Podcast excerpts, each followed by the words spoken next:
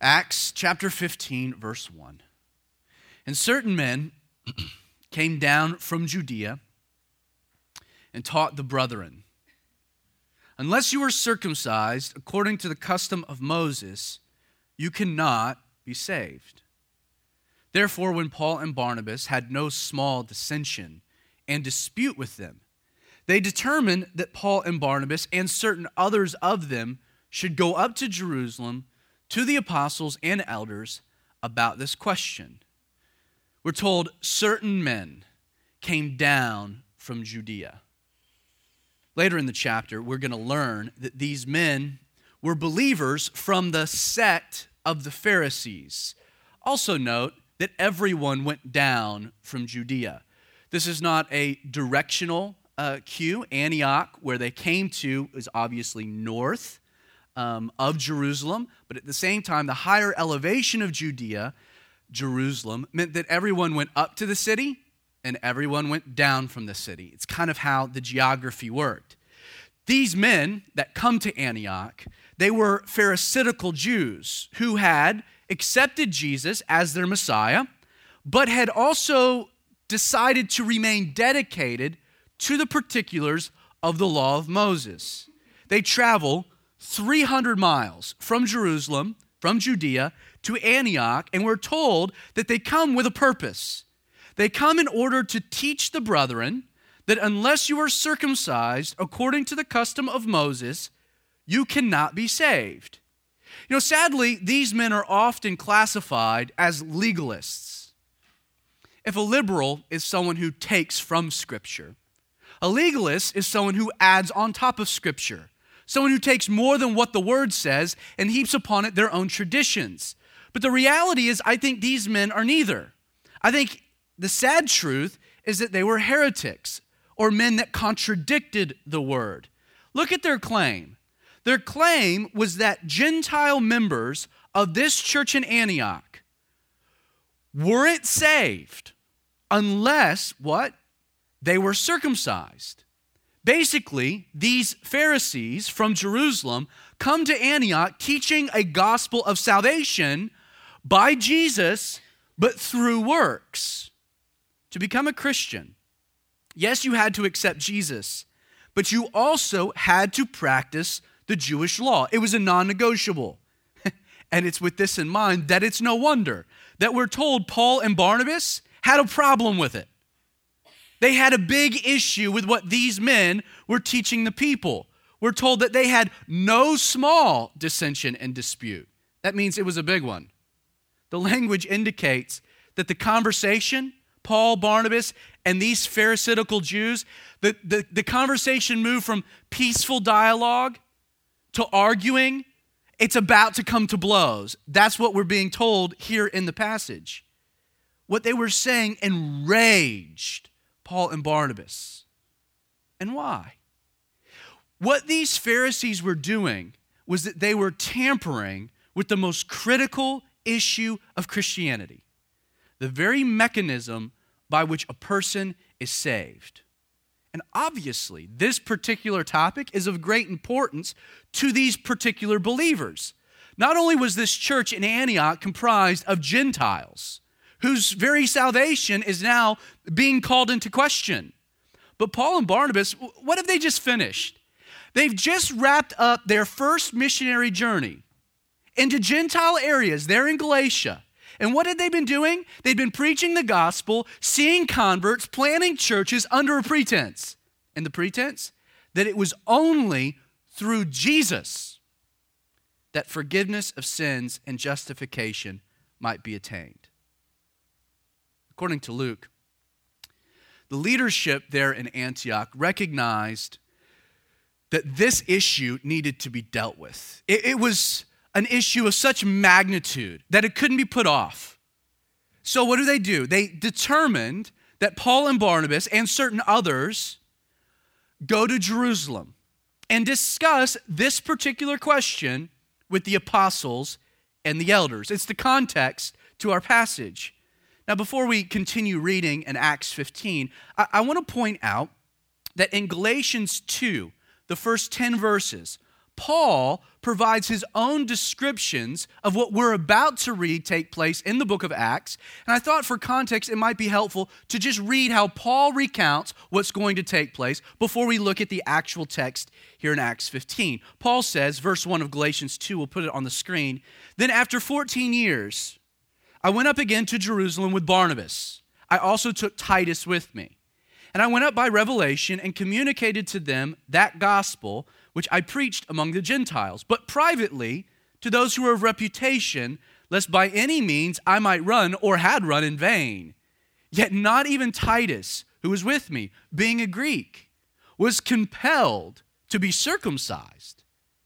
And this occurred because of false brethren. Note, false brethren, we'll get to that later, secretly brought in, who came in by stealth to spy out our liberty, which we have in Christ Jesus that they might bring us into bondage, to whom we did not yield submission, not even for an hour, that the truth of the gospel might continue with you. But for those who seem to be something, I love it. Paul's kind of sarcastic here. Those who seem to be something, whatever they were, it makes no difference to me, for God shows no personal favoritism to man.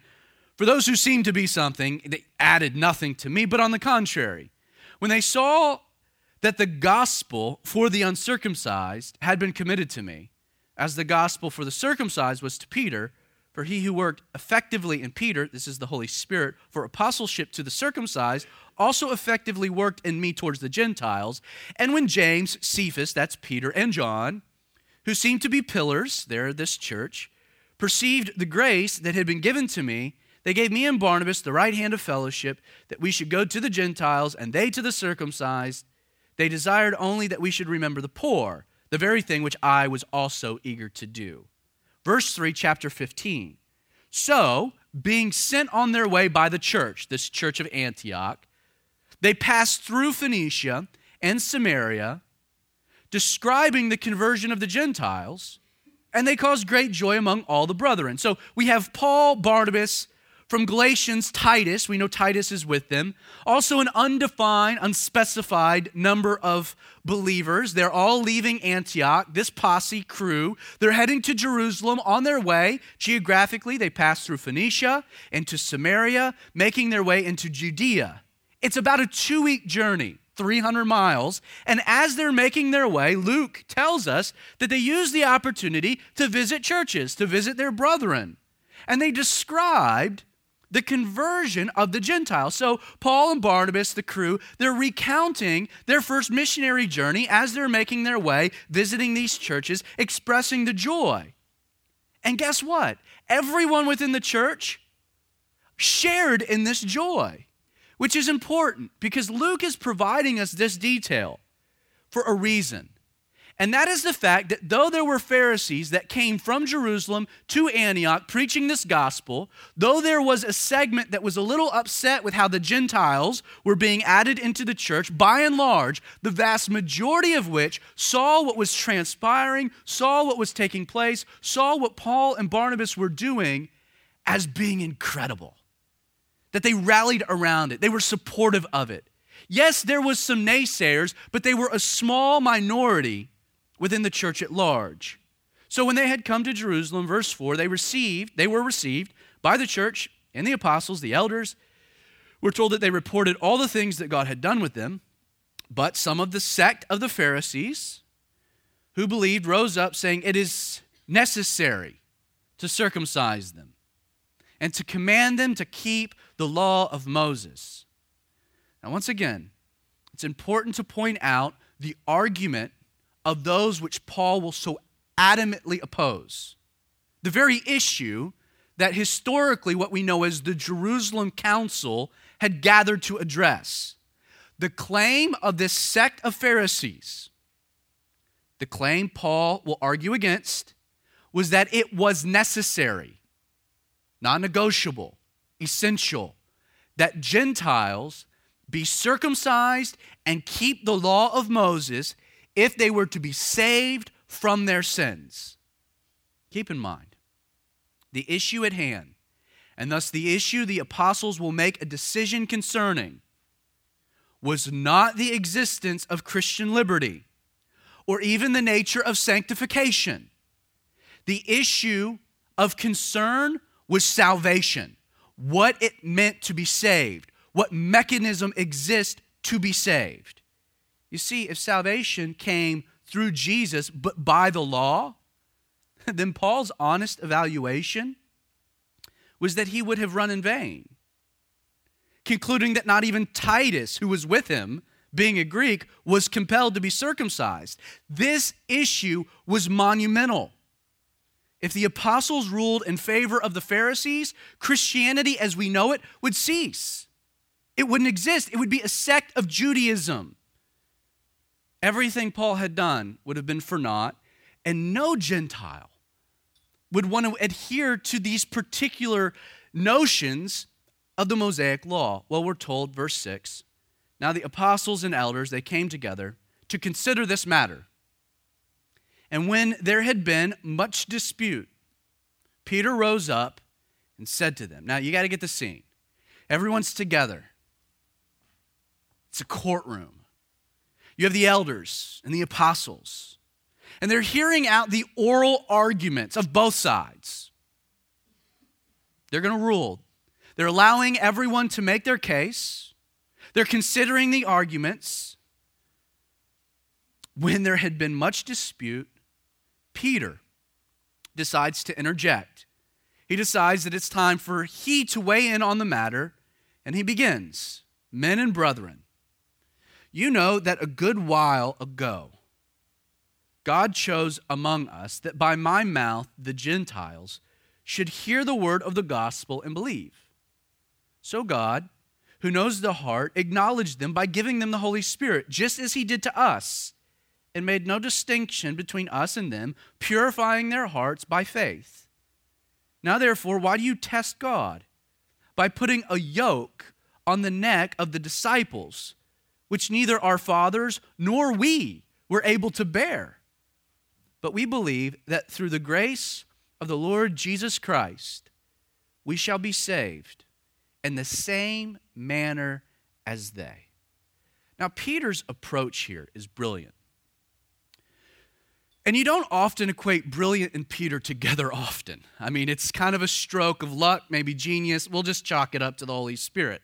But he's going to weigh in, he's going to interject on this issue, not by declaring an edict, nor is he even going to voice an opinion. But what Peter does is he calls God to the witness stand. In essence, Peter gives them a history lesson by explaining why the Gentiles were even among them to begin with, why this Gentiles and Jew mixture, why it had started in the first place. And in the process, we'll see that Peter lays out five compelling points. First, Peter recounts that while he may have been the vessel to take the gospel to the Gentiles, he says that it was, look at it again, God who chose that the Gentiles should hear the word of the gospel and believe. You see, Peter's point is this whole controversy. The whole controversy with, with Paul and Barnabas. It wasn't Paul and Barnabas who had started it. They might have had contention with the fact that they took the gospel into Galatia, into Gentile communities. But it wasn't Paul and Barnabas' fault, nor was it even his to go to the house of Cornelius. This whole thing, this whole matter, the reason that the Gentiles were there is that God had chose for it to happen. It had been part of God's will. Secondly, Peter then says that God, who knows the heart, acknowledged them by giving them the Holy Spirit just as he did to us. His argument is that the authenticity of the Gentile salvation present salvation, current salvation, could not be a subject of dispute since, well, the Gentiles had been filled with the Holy Spirit in the same manner as the Jews had on the day of Pentecost. Peter's like, I was there, man. I didn't want to go to the house of Cornelius, but God orchestrated this whole thing and I went. I was just being obedient. I didn't know what he wanted to do or why I was going or what the plan was, but when I was there, I shared them Jesus, and then in the middle of it, the Holy Spirit was poured out, just like it happened to us in the beginning. You see, how can we doubt their salvation when they've been filled with the Spirit? Thirdly, Peter sees this reality as further evidence that God, quote, made no distinction between Jew and Gentile when he, quote, purified their hearts by faith. By faith, underline it, by faith. Peter is emphatic that the claim Gentiles had to be circumcised, had to obey the law, had to do anything other than have faith in Jesus to be saved, well, it wasn't consistent with the precedent God had already established. Peter's like, the Holy Spirit was poured out, they were saved, and guess what? They hadn't been circumcised. They weren't obeying the law. God poured out the Holy Spirit. He purified their hearts, not because of anything that they were doing, but by their faith in Jesus alone. It's as though Peter looks at them rhetorically and he asks, How can you claim God would now be requiring something for salvation today when he didn't do it back then? If anything, the argument of these Pharisaical Jews was illogical, inconsistent, it lacked precedent. Fourthly, Peter highlights the overarching flaw in their argument. What right did these Jews have to require the Gentiles be saved through their obedience to the law when, look at it, neither our fathers nor we were able to bear that particular yoke? It's though Peter is reminding them that no man has ever been able to obey the law or earn God's favor through works. Not their fathers, not them presently. The only person that was blameless and perfect was Jesus. Peter closes his argument. He says, We believe that through the grace of the Lord Jesus Christ we shall be saved. And then look at it in the same manner as they. The ultimate flaw in their argument was based in the fundamental oversight concerning the very nature of their own salvation. The only reason these Gentiles, these Jews wanted these Gentiles to obey the law, to be circumcised, is because they thought it had contributed to their own salvation. When in reality, Peter's making it clear it hadn't. There's no doubt. When Peter says, We shall be saved in the same manner as they, when those words leapt from his lips, it sent a shockwave through the room. You see, in making this statement, Peter was doing something very profound. He was elevating the Gentiles, even above the Jews, for this reason. The Gentiles, they could come to faith. They had no problems accepting Jesus because they weren't shackled with all of the religious baggage these Jews had been shackled with. The law is one of the hardest things for a man to find himself free from. Peter closes by declaring that without equivocation, the very mechanism of the Gentile salvation was the very mechanism of their own.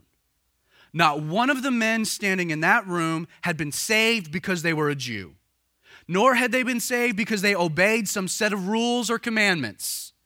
They were saved, both Jew and Gentile, for one reason and one reason alone. He says it that it was through the grace of the Lord Jesus Christ.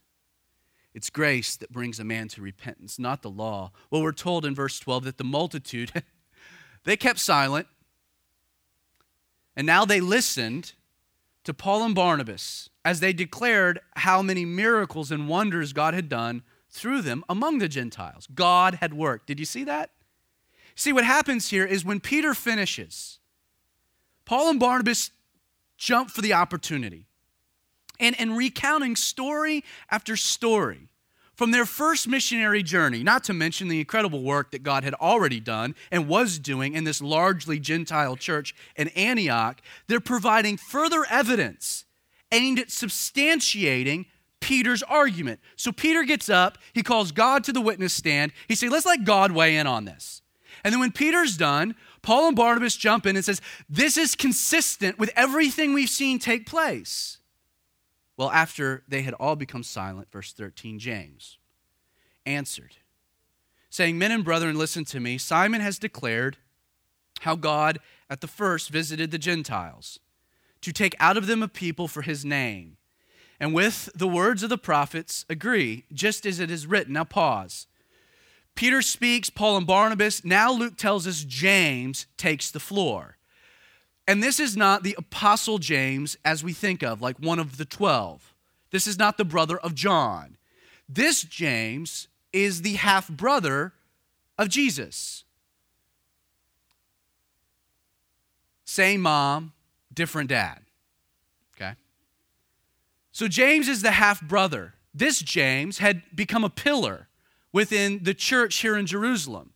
Historically, you might, if you want to consider him, consider him the pastor of the church of Jerusalem. He was known as camel knees because the incredible amount of time he spent in prayer. The incredible amount of time he spent. You, you see, James was a skeptic at one point in his life. I mean, imagine the difficulty of having a big brother who's God. I mean, that's tough. You want to talk about living in a shadow. You want to talk about always being compared to a sibling. I mean, James, why can't you make your bed like your brother? He spoke all things into existence out of nothing. I'm at a disadvantage here. You know what I mean? He grew up with this, like, I'm never good enough. And then we're told in 1 Corinthians 15 that following Jesus' resurrection, Jesus specifically appeared one on one, mano a mano, with his brother James.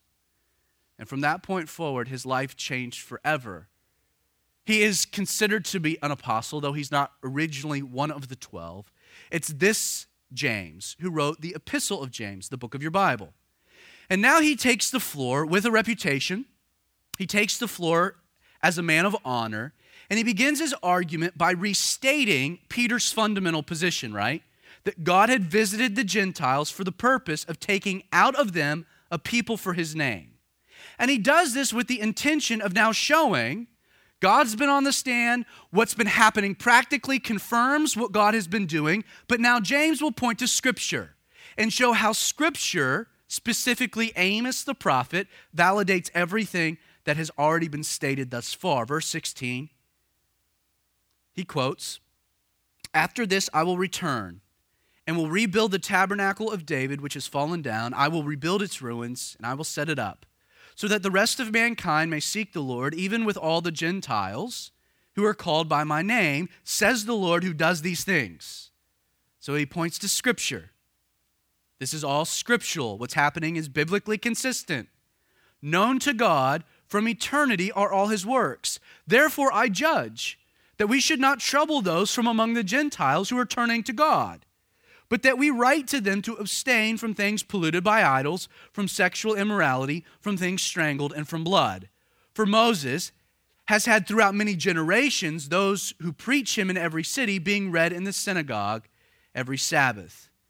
So, after pointing to Scripture as the final arbitrator of the issue, consistent with the arguments of Peter, Barnabas, and Paul, James, as the leader, he presents the final ruling on the matter. I mean, he says it pretty declarative, right? Therefore, I judge that we. Now, this particular ruling we're going to see repeated in the next few verses. So we're going to kind of push off a detailed uh, examination of what James is saying here, the ruling in particular, for later in the chapter.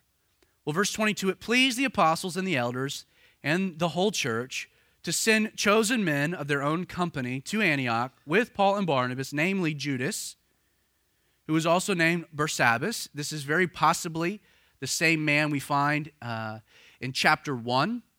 Actually, uh, yeah, chapter 1 of the book of Acts, when they were choosing who was to replace Judas, we're told it was Matthias and Barsabbas. This might be the same guy. Also, Silas, leading men among the brethren. And then they wrote this letter by them, obviously, to be delivered. So, following the decision Luke tells us that it pleased everyone to send chosen men of their own company to Antioch with Paul and Barnabas.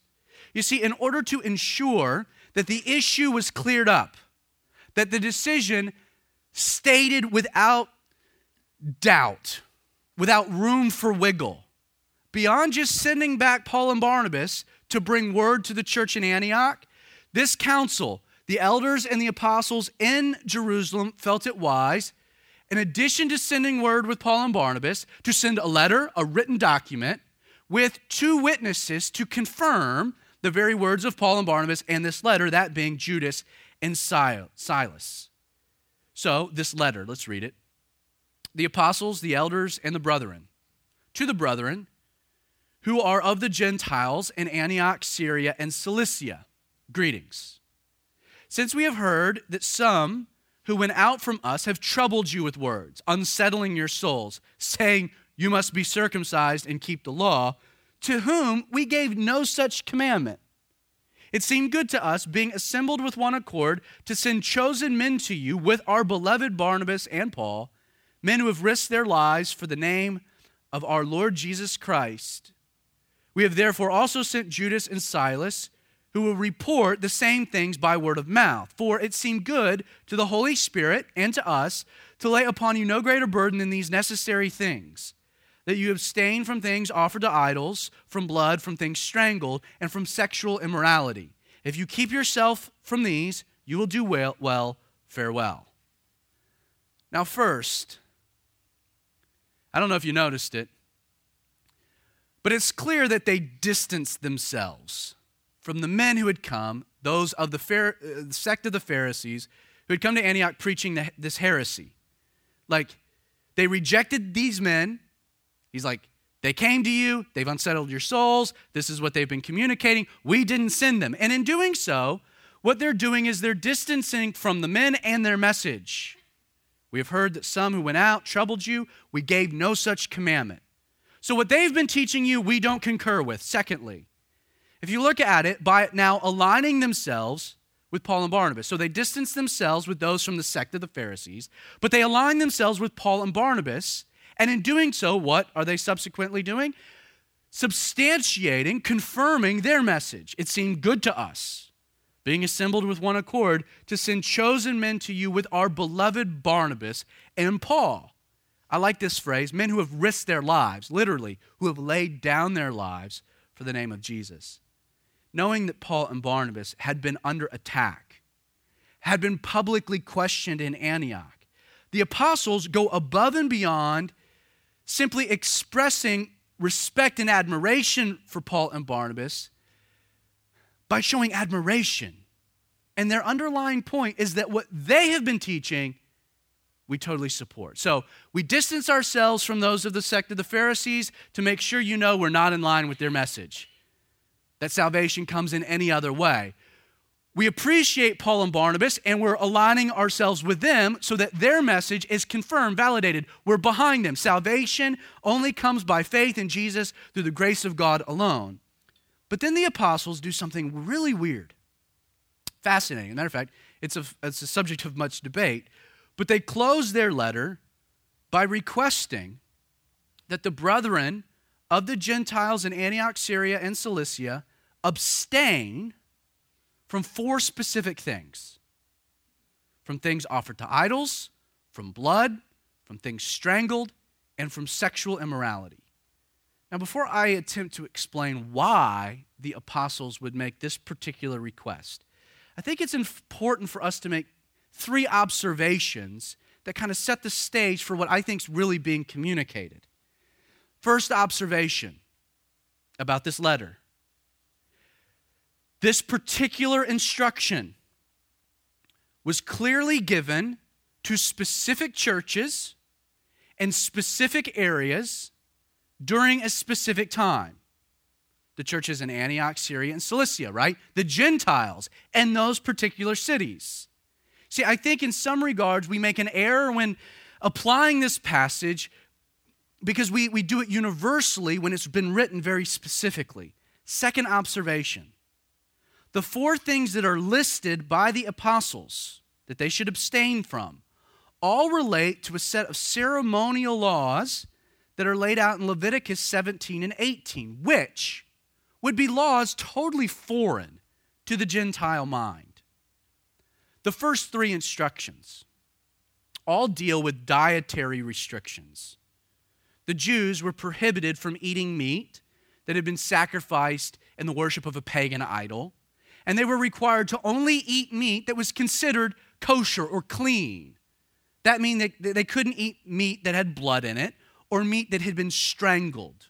Very particular set of dietary restrictions laid out for the Jews in Leviticus 17 and 18. And in regards to sexual immorality, within this context of the law, it is likely that what the apostles are referencing was not uh, in regards to like relations within marriage or even relations outside of marriage, like abstain from sexual immorality, but rather that they're, that they're laying out a prohibition against certain marital practices accepted in the first century that were outlawed in the law, that being mainly intermarrying within your family. It was a common practice within the first century. Just look at how the Romans uh, handled it. So they're saying, within the context of Leviticus, follow these dietary guidelines laid out in the law. These simple things idols, blood, strangulation. And in regards to sexual immorality, like don't marry your sister, don't marry your brother. Like it's really not that big of a deal. Now, the third observation is that the language used in the letter indicates that these four instructions were presented as recommendations. They were suggestions, not a mandate. They are not issuing a law or an edict. The apostles have already made it clear that no one, Jew or Gentile, was bound by the Mosaic law. We're free from the law. We're found and we live and we abide in grace. However, they do express that if you keep yourselves from these things, you would do well. It'd be good for you to do this. If you don't want to, okay.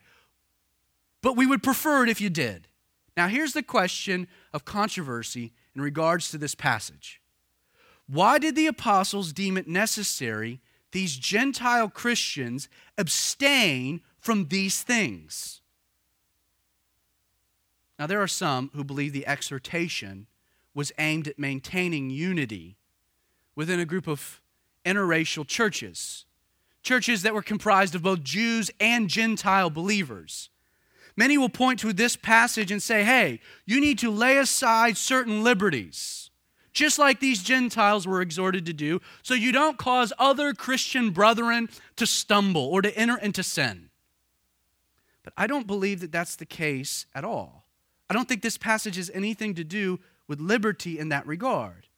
First of all, the belief that the apostles were telling these Gentile believers to forego the freedom to eat what they wanted and to adhere to now specific Jewish dietary restrictions so as not to cause Jewish brethren to stumble, that idea that that's the purpose behind it, you know, that wasn't held by the receivers of the letter.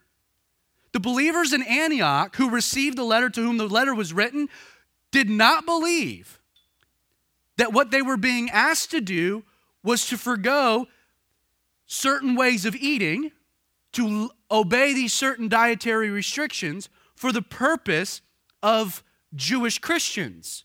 See, the Apostle Paul even adamantly rejects that notion as well.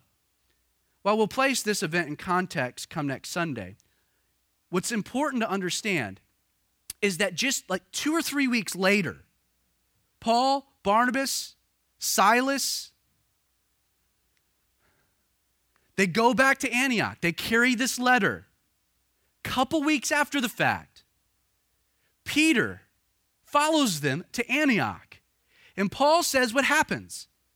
Galatians 2, verses 11 and 13. And look at it he says that when Peter had come to Antioch, I withstood him to his face because he was to be blamed. Why? For before certain men came from James, Peter would eat with the Gentiles. But when they came, he withdrew and he separated himself, fearing those who were of the circumcision. And the rest of the Jews also played the hypocrite with him, so that even Barnabas, was carried away with their hypocrisy. Did you catch that? The issue wasn't that Gentile believers were eating as they always had, while Jewish believers remained kosher. That wasn't Paul's contention. It would appear, according to Galatians 2, that even after receiving this letter from the apostles, that each group within the church, Jew and Gentile, remained free to obey their own conscience concerning such matters. Gentiles were allowed to continue to eat things that had been offered to idols, things with blood in it. Thank goodness, I like it medium rare. In addition to that, things that had been strangled. The Gentiles are eating the way that they always had. And guess what? The Jews, if it's a personal conviction, they can eat in a more kosher way. It's no big deal. Both groups, according to Galatians 2, are eating how they want to. See, Paul's contention was that Peter was comfortable enjoying his liberty to eat pork, bacon, with Gentile brethren until what happened? Until Jews arrived. You see, the burr in Paul's saddle was not disunity, the disunity that Peter was causing or that these Gentiles were causing by eating meat. Instead, Paul's problem was hypocrisy. It's hypocrisy, not disunity. It would seem the concern, and this is my position, the concern of the apostles, the one which prompted these particular instructions, had nothing to do with Jewish Christians but had everything to do, was aimed at helping Gentile believers evangelize or reach unbelieving Jews. As demonstrated by the very nature of the original complaint and the fact that Paul in Galatians would call them false brethren. The apostles were concerned that as the church became more Gentile and less Jewish, that what would happen? because of certain practices of the Gentiles, the Jews would become hardened to the gospel. The church would have less appeal to the Jew. See, the idea was that if these Gentiles would be sensitive to these four ceremonial laws whenever they were among unbelieving Jews, they would stand a better chance at effective evangelism. It's clear by Paul's earlier reaction to Peter that Jewish Christians, did they have a problem with Gentiles enjoying their liberty? Not at all. Gentiles could enjoy their liberty and the Jews could, could follow their own conviction within the church. That wasn't the issue. It was what happened outside of the church. You see, the legalist problem was Peter eating unkosher. But Paul's issue was not Peter e- eating unkosher, but Peter being inconsistent with enjoying his own liberty. You're going to eat with these Gentiles? And then when these Jews come, you're going to abandon that? Which totally undermines the notion of this particular letter and the instructions therein being the restriction of liberty within the church. Understand, and this is important, and you know what? Truthfully, maybe a little radical. Because Christian liberty only exists because of the atoning work of Jesus on the cross. To restrict this liberty in any way is to undermine the very nature of grace itself. The limitation of Christian liberty should never be a matter of maintaining unity within a group of believers, within a church who's all been saved by grace. But laying aside liberty should rather be a concession a Christian makes with the purpose of reaching the lost or those who are not saved, those who don't understand grace yet. Realize if you heap your personal conviction onto another believer, something not mandated in this book, you're restricting what Jesus died to provide us all.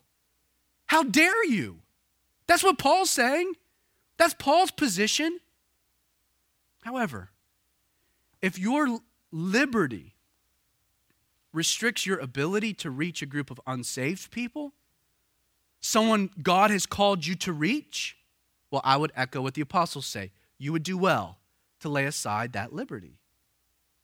Laying aside liberty is about reaching the lost, not about maintaining unity. And you know what? I don't want to get too far ahead of ourselves, but this will clarify something that happens in the next passage that would in any other ways leave you kind of scratching your head because after all of this, Paul takes this letter into his second missionary journey to share with the churches he's planted. And in doing so, run a, runs across a young man in Lystra of great reputation, a Gentile named Timothy, who wants to join Paul, of whom Paul wants him to join as they continue onward. But check it out Paul, looking at a Gentile, that being Timothy, knowing that as he travels, he wants to reach the lost nation of Israel. He wants to reach unbelieving Jews, that he would begin every missionary journey stop, starting in the synagogue. What does he do? After fighting so adamantly about Gentiles not being required to be circumcised, saying that it has nothing to do with it at all, what does Paul do?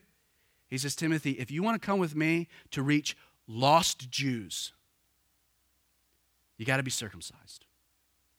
Because if you're not, they'll never hear you. You have to lay aside a liberty for what purpose? Maintaining Christian unity? Not stumbling a brethren? No, reaching someone that needs Jesus.